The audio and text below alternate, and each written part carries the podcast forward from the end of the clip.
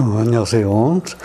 네, 오늘은 1923년 노벨 화학상에 대해서 알아볼 차례입니다. 어, 이번 수상자가 예, 여러 가지로 좀 특별한데요. 어, 프리츠 프레글, 프레글이라고요. 슬로베니아 출신이고, 어, 그 한 내용도 for his invention of the method of microanalysis of organic substances라고 되어 있는데, 그러니까 유기 물질이죠. 유기 물질의 미량 분석이에요. 미량 분석 방법을 인벤션이라고 했어요. 발명이라고 했어요. 예, 그러니까 어떤 무슨 새로운 그 기본 원리의 발견이나 그런 게 아니고 상당히 이제 실용적이고 한 발명인데 그동안에 우리가 발명이라고 볼 수 있는 것 중에 이제 노벨상 받은 게, 어, 그 브라운 마르코니의 무선 전신 뭐게 있었고, 또 기욤의 그 니켈강, 그래서 그 길이, 길이 측정을 아주 좀 정밀하게 할 수 있는 이런 것들이 있었는데, 뭐 좀 그런 비슷한 냄새가 나죠. 프레글. 어, 그래서 이제 그게, 어, 어, 이것도 노벨상을 주나 그런 생각이 들 정도로 처음에는 예, 이제 그런 좀 특별한 분야고 또 이제 특별한 게 이분이 어, 슬로베니아 출신이에요. 슬로베니아. 이 슬로베니아가 어딘가 저거 대충 그냥 짐작을 했는데 이번 기회에 이제 찾아봤더니 어, 그 중부 아시아 저는 처음에 이게 동부 동부 유럽인가 생각했더니 중부에요. 중부에서 좀 아래쪽으로 보니까 왜 그 오스트리아가 있고 헝가리가 있고 그 다음에 이제 지중해 쪽으로 이렇게 이태리가 있잖아요. 예. 근데 거기에 에, 이태리하고 이제 접경이 되고요. 그 바로 북쪽으로는 오스트리아가 있고 그 다음에 북동쪽으로 이제 헝가리하고 약간 이제 경계가 있고 그 다음에 그 남쪽으로는 크로아티아 크로아티아가 있고, 예. 그러니까 이제 바다가 그 크게 보면 이제 지중해 일부고 그 이태리의 그 동쪽인 그 아드리아 해라고 아, 거기에 이제 해안이 좀 있고 이런 우리에게 뭐잘 알려지지 않은 나라인데 예. 근데 이제 그 나라가 그, 그 위치가 그렇게 이제 여러 나라 인접하고 더구나 오스트리아, 헝가리 뭐 이게 한동안 상당히 강력하고 이제 그렇기 때문에 뭐 독립을 못한 때도 좀 있었을 거고, 지금은 물론 이제 독립 국가인데, 이제 그 지방에서 태어났어요. 어. 그리고, 에, 이제 근데 태어날 때도 그 지역이 그 오스트리아 헝가리 제국, 네, 돼서요. 그리고 이제 나중에는 주로 오스트리아에서 활동하면서 오스트리아 그라츠라고, 예, 그라츠 대학에서 이제 교수로 계시고, 그러다가 돌아갈 때도 이제 오스트리아 크라츠예요. 그러니까 그 수상할 때 나중에 국적을 따질 때는 이제 오스트리아로 이렇게 포함이 됩니다. 네. 자, 이제 어 어쨌든 처음에 그 그라츠 대학에서요 의학을 먼저 공부를 했어요. 그리고 이제 뭐 의학 하다 보니까 생리니 뭐냐 하면서 이제 화학 관련된 게 자꾸 나오고 그래서 내가 화학을 한번 제대로 연구를 해봐야겠다. 그래가지고 화학을 연구하고 배우는데 그때 이제 지도를 했던 분 중에 우리 그 벌써 그 노벨상 받았던 노스트 오스트발트가 있죠. 예. 네. 그 다음에 그 2회 노벨상 받은 에밀 피셔, 죠? 그 유기화학 쪽으로 첫 번 받았던 에밀 피셔, 이런 분들한테 와서 예, 이제 공부를 했는데, 아, 그리고 참 이분이 1869년생이고요. 1930년에 돌아가셨어요. 그러니까, 아, 뭐, 의과 대학 졸업하고 화학 공부하고 그때 오스왈트 에밀 피셔. 그때는 아마 이분들이 아직 노벨상 받기는 전일 텐데. 예. 자 어쨌든 이제 연구를 하다 보니까요. 특히 우리 질병 관련해서 그런 걸 하다 보니까 이분이 그 담즙산, 그 바일 에시드라고 하는데, 음, 그 쓸개에서 이제 그 배출하는 담즙이 있고, 거기에 이제 산소 물질이 있는데, 그걸 우리가 구조를 찾아보면 상당히 복잡해요. 예. 근데 이제 그걸 이제 연구를 좀 시작을 했는데 해보니까요. 이게 이제 어 일단 뭐 여러 가지 복잡한 데서 이걸 분석 분리를 해야 되잖아요. 정제를 해서 보니까 양이 항상 너무 적어요. 예. 근데 잘 모르는 물질을 처음에 이제 분석을 하면 이제 분리하면 이게 이제 뭔지를 알아낼 텐데 그럴 때 예, 거의 첫 번째 해야 되는 일이 뭐냐면 화학적으로 이게 어떤 원소가 몇 퍼센트 들어있나 탄소, 수소, 산소, 질소 등등이 예, 그 비율이 제 물질마다 다를 텐데 예, 그거를 일단 정밀하게 측정하는 게 제일 첫 번째예요.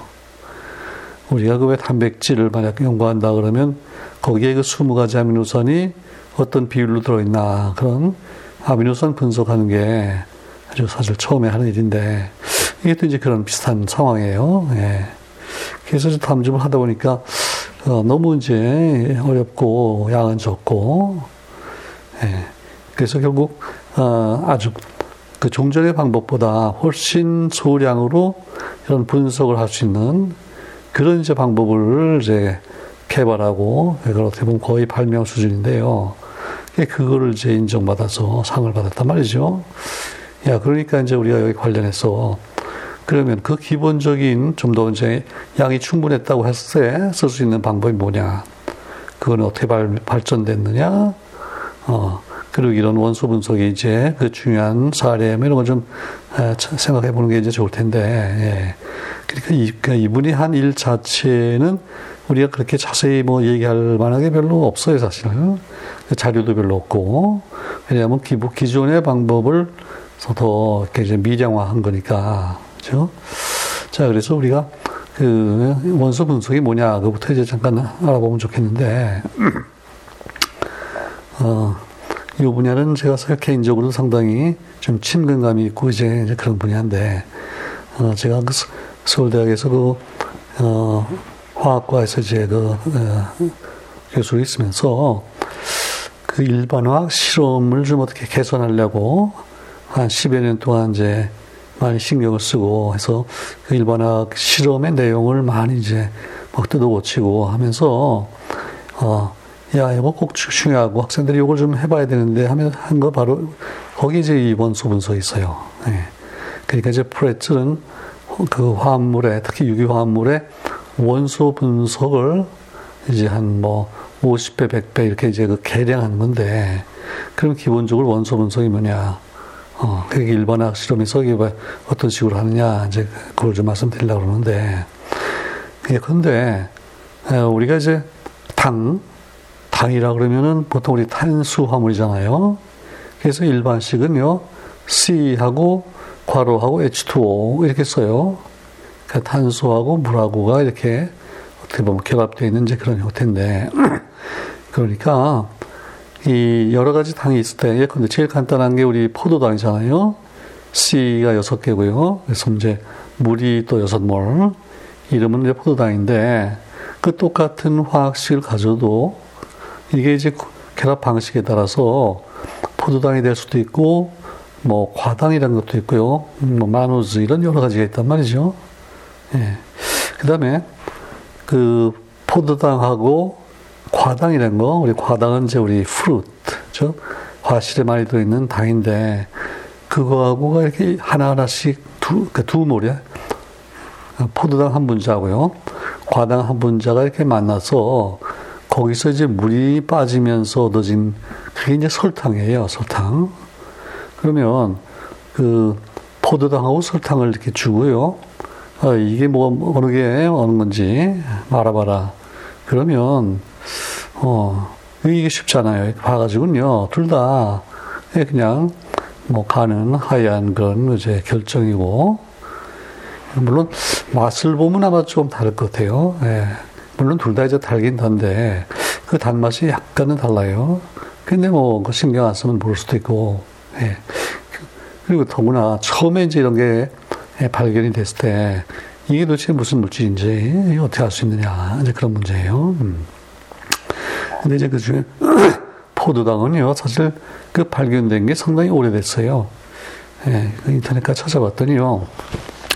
1750년 경이에요. 그러니까 수소, 산소, 질소 이런 것들이 발견되기 전에 이미 건포도에서요. 건포도에서 아, 이것들 물에 안 넣고 이런 것들을 이렇게 제거하고 나서 보니까 상당히 순수한 형태로 이제 포도당이 얻어졌는데, 네? 근데 그때 그렇다고 해서 이 분자 하나에 탄소가 여섯 개 들어있다, 산소가 또 여섯 개 있고, 수소는 열두 개 있다. 그걸 이제 알 수가 없잖아요. 예. 그걸, 그걸 모르면 이게 결합들을 어떻게 했고, 이게 도구나건 알 수가 없는 거고. 자, 그래서 이제 그 원소 분석을 소위 해야겠는데, 예. 이제 그런 문제들이 자꾸 생기면서 이게 19세기 들어가서요. 1830년대에 그 독일의 리비히라고 하는 아주 아주 중요한 그 유기화학자가 있는데 이분이 이제 이 원소 분석 방법을 이제 초기에 이제 발전시켜요. 이게 어느 정도 중요하냐면요. 예, 고등학교의 화학 교과서에 나와요, 이게. 음. 어떤 물질이 주어졌으면, 음, 일단 원소 분석을 해서, 뭐가 뭐가 몇 대 몇의 비율로 들어있느냐. 그리고 나서 이제 분자량을 재고, 등등 하는데, 어, 뭐 아주 제일 간단한 예로요. 메탄 생각해 보세요. 음, 우리가 이제 가정에서 쓰는 그 가스가 이제 메탄인데, 예. 그게 이제 우리가 뭐 누구나 지금 CH4, 예, 되게 중고등학생이면 뭐 메탄 그러면 CH4라고 알고 있어요. 그러니까 탄화수소 중에 제일 간단한 거죠. 예, 탄소가 하나밖에 없으니까 하나 있고 거기에 이제 다른 산소는 없고요. 수소만 있다 그러면 탄소 하나는 결합을 네 개 하는 특징이 있고 수소는 이제 결합을 하나 한단 말이죠. 그러니까 이제 중심에 탄소가 들어가고 네 방향으로 수소가 결합한다. 그래서 이제 화학식은 CH4 뭐 이렇게 될 거고, 그러니까 CH4를 알아내는 게 어, 이게 한 뭐 150년 전만 해도 이게 쉬운 일이 아니었어요. 예. 그래서 이제 그 방법 아는 게 중요하고, 예. 그러고 나면은 또 아, 비슷한 다른 기체가 있잖아요. 뭐 에탄, 프로판 등도 있는데 뭐 그런 것도 해야 되고, 예. 자, 그래서 그 리비히가 한 방법은 뭐냐면요. 어, 뭐 일단 탄소를 알고 싶어요. 그러면 예컨대 1g의 그 어떤 물질, 뭐 포도당도 좋고 메탄도 좋고요. 그걸 이제 태워요. 태워가지고 C는 전부 CO2로 이제 바꾸는 거예요. 예. 그리고 그 CO2를 이제 무게를 결국 재야 되는데 근데 이게 기체니까 다 날아가 버리면 안 되잖아요. 그래서 용액을 이제 통과시키는데 이게 용액이 알칼리성 용액이에요. 그럼 이제 CO2는 어, 산성을 나타내잖아요. 탄산. 그러니까 알칼리 통과시키면 거기에 이제 녹아 들어가서 해가 말하자면 중화가 된단 말이죠. 그러면 이제 녹아 들어간 CO2만큼 그 용액의 무게가 증가하잖아요. 그, 그 무게를 재는 거예요. 예. 그 다음에 거기에 들어있는 수소는, 수소는 타면 결국 또 물이 돼요. 어. 그래서 이제 물을 또 흡수하는 흡수제를 통과시켜서 그 또 무게 변화를 재고, 예. 그래서 이제 그걸로부터 아, 무게가 얼마 늘었으니까 CO2가 얼마 늘었으니까 그 중에 C가 이제 몇 g이다. 뭐 이런 식으로 된다 이 말이에요. H도 그렇고. 예. 그러니까 이게 처음에 쉽지 않았던 게 이게 하려면 완전 연소를 해야 되잖아요. 그죠? 예. 이제 완벽하게 연소시키고 또 완벽하게 더 붙잡고 이게 해야 되는데 그리고 뭐 그때는 저울도 그렇죠? 정밀도가 그렇게 좋지 않았을 거고 이제 그런 상황에서 리비가 이 방법을 발전시켜서요. 적어도 C하고 H는 지금도 그 리비의 그런 방식으로 해서 이제 이걸 재는데 예.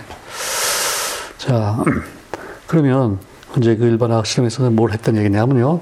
설탕하고 포도당을 이제 주고, 어, 그 각각을 가지고 원소 분석을 하는데, 근데 이거는 이제 우리 그 실험 시간도 짧고 등등 해서 그 리비가 했던 그런 여러 가지 복잡한 걸 다 하기는 이제 너무 어렵고, 다행히도 요즘에는 그 원소 분석기가 이제 상용화가 돼서요. 대개 이제 거의 기계적으로 해요. 왜냐하면 여러 이제 연구소나 뭐 이런 데서 그걸 해야 되기 때문에 이제 상용화가 돼 있는데 다행히도 이제 그걸 우리가 이제 구입을 해서 에, 그거를 그 실험실에서요 그 두 가지를 제 테스트를 해요. 재보면 그 양들이 나오는데 이제 중요한 건 뭐냐면 이게 지금 포도당과 설탕이 그 분자량은 한 두 배 차이가 날 텐데 그 CHO의 그 비율이 그렇게 크게 차이가 안 나겠죠. 그죠? 왜냐하면, 아, 탄수, 그 뭐냐, 저 설, 저 포도당하고요. 과당이 다 똑같은 C6H12O6인데 그 둘이 만나서 물이 한 몰 빠졌으니까 약간 차이가 생기긴 했는데 그래도 이제 실험 오차가 크면은 이게 구별이 안 돼요. 예. 그래서 이제 각각을 원소 분석을 해서 결과를 가지고 그걸 가지고 이렇게 재보면은 아 이게 포도당인지 화당인 저 예, 설탕인지가 예, 실험이 잘 안 되면은 구별이 잘 안 돼요 사실. 예.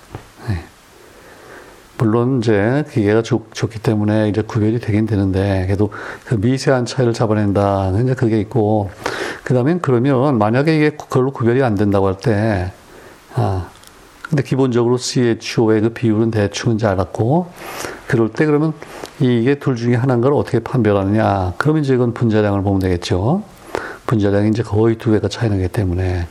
그러면, 예, 우리가 한 100년 전에 살았다고 치고, 이거 분자량을 어떻게 이제 구별하느냐 할 때 또 아주 중요한 우리 이제 해볼 수 있는 게, 어, 다른 좋은 방법이 없을 때는요, 그 어느 점 내림을 측정하면 그 구별이 되잖아요. 네. 그러니까 아, 이제 얼음점이요. 거기에 뭐 설탕이건 소금이건 이렇게 들어가면 얼음점이 내려지잖아요. 그러니까 영도시에서 물이 얼음이 안 얼고요. 예, 물이 안 얼고 뭐 마이너스 몇 도 뭐 이렇게 되는데 예, 그래서 우리의 겨울에 눈이 오고 그러면 이제 뭐 소금 뿌리고 그러잖아요. 음. 근데 그게 결국은 그 어떤 넣어준 이제 설탕이나 소금이나 간에 그 입자가 어, 몇 개 들어있느냐, 뭐 몇 몰이 들어있느냐, 거기에 따라서 그 녹아 들어, 어, 내려가는 정도가 달라져요. 예. 그러니까, 그, 이제, 설탕인지 소금인지, 어, 어, 포도당인지 설탕인지 모르겠는데, 이거를 같은 무게를 재서요, 1g 재가지고 예컨대, 이걸 어떤, 음, 물 얼마에 녹이고, 똑같은 양에 녹이고, 예. 그걸 가지고서 어느 정도 내림을 봤더니, 어, 이게, 네, 재기는 같은 뭐, 뭐 0.1g을 쟀는데, 어, 이게 한쪽에 가서는 어느 점이 한 두 배가 많이 내려갔다. 그러면, 예, 그러면 그거는 그만큼 입자 수가 많다는 얘기고, 그 분자량이 작다는 얘기잖아요. 그러면, 아, 이게 포도당이고, 예, 어느 점 내림이 좀 작은 게 설탕이다. 이제 이렇게 된단 말이에요. 그래서 이 실험이 우리 그 화학이 처음 발전할 때, 19세기 전반에, 그때 화학자들이 그 당면했던 그런 문제들을 우리가 이제 실감하면서요, 체험하고, 아, 그런 원리들을 이렇게 체득하는데 아주 좋은 실험이에요. 예, 그래서 그 말씀을 드리고, 그래서 기본적인 그런 방법은 그 리비가 이제 발전을 시켜서 19세기 중반부터 이제 써왔는데, 지금 문제가 예, 이제 20세기 들어와서 생명과학이 발전하고, 여러 가지 좀 미량의 물질들을 좀 이제 분석을 해서 뭘 좀 해야 되겠는데 하려고 보니까 이게 양이 너무 부족하고 어, 그 많은 시료가 많아야만 되는데 우리 더구나 이제 생체 시료는요 그 많기가 힘들죠. 그리고 더구나 예, 보통 건강한 몸에서 어떤 게 아니고요. 어떤 환자에서 어떤 좀 특별한 거, 뭐 이런 걸 하려고 그러면 여러 가지가 제한된단 말이에요. 그래서 하여튼 양을 훨씬 좀 줄여야 되겠는데, 원리는 뭐 크게 다르지 않다 하더라도 이제 그런 문제가 돼요. 예. 그러니까 이제 말하자면 뭐 반도, 반도체가 처음 개발돼서요. 뭐 트랜지스터도 뭐 라디오도 만들고 뭐 TV도 만들고 그랬는데 어 이게 갑자기 어 컴퓨터를요 크기를 한 뭐 100분의 1로 줄여봐라. 뭐 그거랑 비슷해요 지금. 음. 반도체가 한 크기가 100분의 1로 이제 줄어야 되겠는데, 그래야 뭐 휴대하면서 여러 가지 기능을 나타내고, 뭐 스마트폰 되고 그래야 될 텐데, 이제 그런 정도의 지금 뭐 문제, 어려운 문제예요. 예. 아무도 못해요. 그런 상황이에요. 음. 자, 그래서 이제 이 프레글리 한건 이제 결국 뭐냐면요. 그러니까 여러 가지 장치를 개발해요. 예, 거기에 뭐 가열하고 해서 어디 통과시키고, 어, 연소시키고 또 포집하고 이런 여러 가지가 있는데 그게 더구나 이제 하나 하는 게 아니고 또 분석할 뭐 물질이요. 원소가 여러, 뭐 여러 가지가 있을 수 있고요. 예, 뭐 20종 이렇게 될 수도 있고. 그 다음에 이제 예, 그 물질이 단지 그냥 원소만이 아니고요. 뭐 어떤 염, 그러니까 뭐, 예, 뭐 질선염이다. 뭐 이런 식으로 그래서 분석할 수 대상이요. 한 50종이 돼요. 50종.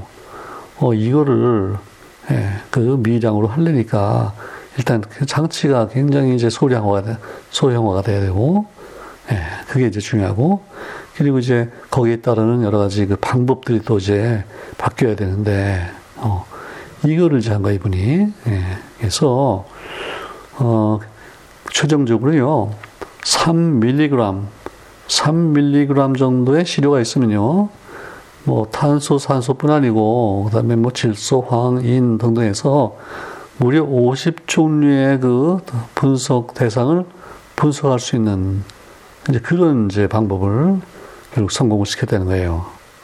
근데 이게 좀 전의 방법으로 했으면 한 것보다 한 50배가 예, 이제 발전된 거래요. 그러니까 50분의 1 정도만 있으면 된다 그 얘기예요. 그러니까 그 전에는 한 150mg을 주고서 해야 겨우 됐는데 이게 불과 3mg 정도 가지고 이걸 해냈다는 거거든요. 그러니까 이게 실제로 이걸 사용하는 입장에서는 이거 굉장한 예, 도움이 되는 거죠. 예. 여러분 근데 3mg이면 어느 정도 작은 양일까요? 우리 그 이제 우리 물로 바꿔서 생각하면요. 1g, 1mg은 이제 1g에 이제 1000분의 1이니까. 근데 1g이 그왜 1cm, 1cm, 1cm 되는 예, 정육면체 그 정도 양이잖아요. 예. 그러니까 그거의 1000분의 1이면요. 그러니까 1cm에 10분의 1이겠죠. 한 방향으로 하면. 그러니까 1mm, 1mm 곱하기 1mm. 그 정도에 해당하는 양이에요. 그 밀도가 물하고 같다고 이제 세고 보고. 예, 그러니까 그냥 뭐 겨우 보일 정도다 그 말이에요. 이게 더구나 그거를 어떤 생체 시료에서요. 아주 정제해 가지고 아, 했다. 그러면 예, 그런데 어떤 물질은요, 어떤 시료에 예, 전체 양이 진짜 한 만 분의 1, 뭐 10만 분의 1밖에 안 되고 그런 경우가 많이 있어요. 우리 그 10만 분의 1이면은 100만 분의 1의 10배인데 100만 분의 1은 그 우리 소량을 다룰 때 많이 쓰는 단위죠. 소위 ppm이라고 그러죠. parts per million. 100만당 얼마냐. 100만 있을 때 거기에 열이 있으면 그게 이제 10 ppm이 될 텐데 예, 우리 중요한 시료 중에 이제 그런 게 꽤 많이 있어요. 그러니까 10 ppm이면 뭐냐면 10만 명이 들어가는 우리 보통 그 아무리 큰 운동장이라도 10만 명 들어가는 거는 별로 없을 텐데 왜 그北京 올림픽 때 그때 그 사람들이 만든 그 메인 스타디움이 그게 8만이었나 하여튼 거의 이제 그 정도 육박하는데요. 그 큰 스타디움에 사람이 꽉 차 있는데 그 중에 딱 한 명이 좀 이상한 사람이 있어서 이걸 잡아내는 이제 그런 거예요. 야, 그러니까 뭐 예컨대 소고기 한 근, 600g 한 근을 가지고 출발해서 거기서 어떤 물질을 제 중요한 물질을 찾아서 그걸 분리했는데 그게 뭐 한 5mg 정도였다. 그러면 그게 이제 그 10 ppm에 해당하는 양인데요. 지금 그 정도를 양 가지고 뭘 실험을 하는 그 얘기하는 거예요. 야, 그러니까 종종 같으면 뭐 100mg을 가져와야 된다. 도저히 이건 구할 수 없고 이 양은 굉장히 이제 제한되게 중요하긴 중요한 것 같은데 아 그런데 이거를 뭐 5g, 밀리그램, 10mg만 돼도 된다. 그러면 이거 크게 도움이 되는 거죠.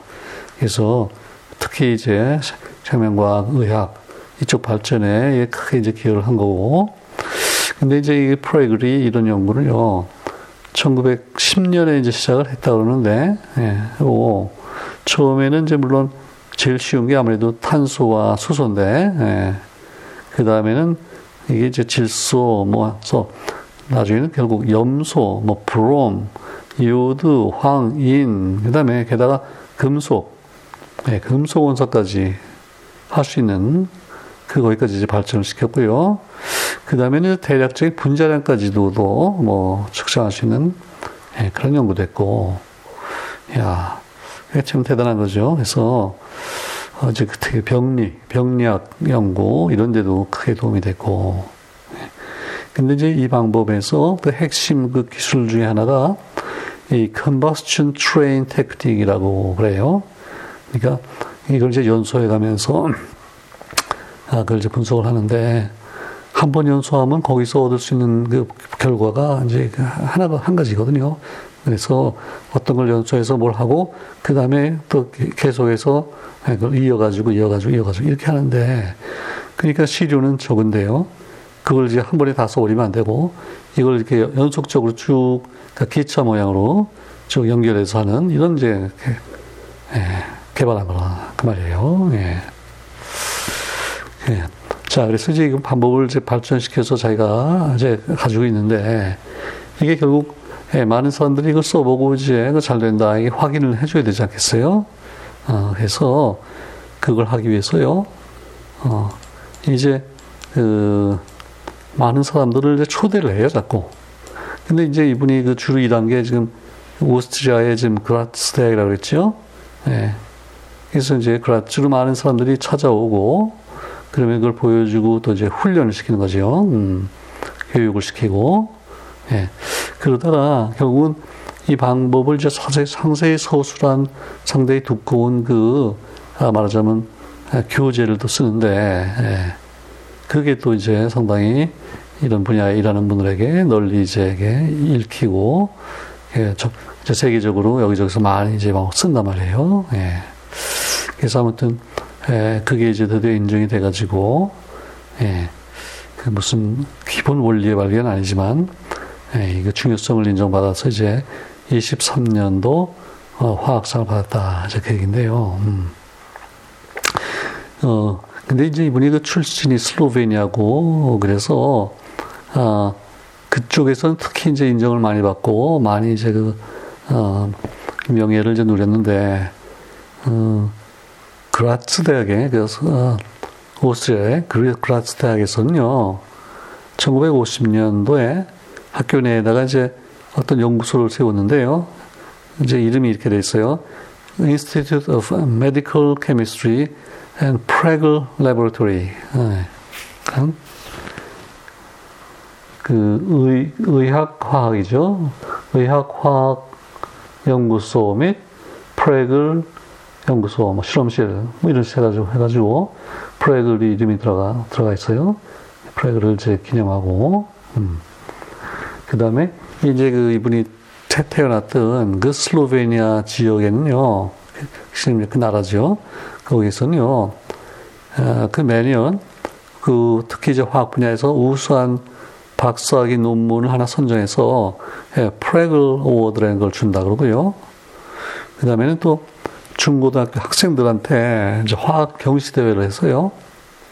예, 그때 이제 잘한 학생에게는 또 프레그 사이테이션이라고 해서 상장을 주고, 어, 그 다음에, 예, 그, 이제 이분이 나중에 그 돈을 이렇게 이제 내 가지고요, 기금이 생겼는데, 기, 기금을 가지고 1931년부터요, 어, 프리츠 프레글 Award라고 그래 가지고, 화학 분야에서, 예, 상당한 상금을 이제 주는 그런 것도 있고, 예.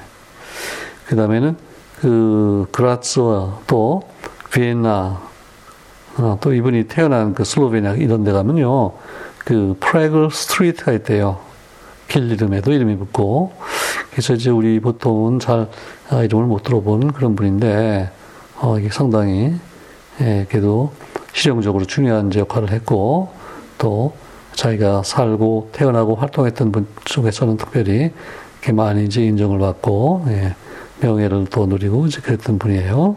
그래서 이분을 우리가 이제 아, 오스트리아 사람으로 이제 카운트해서 따져보면요. 독일이 20명, 프랑스, 영국이 11명, 네덜란드가 5, 스웨덴이 4, 스위스, 덴마크, 미국 3, 러시아, 이탈리 둘, 그다음에 스페인, 벨기에, 이제 오스트리아 하나 이렇게 돼 있어요. 오스트리아가 드디어 이 노벨상 과학상 수상 국가로 지금 이제 등록이 됐습니다. 예.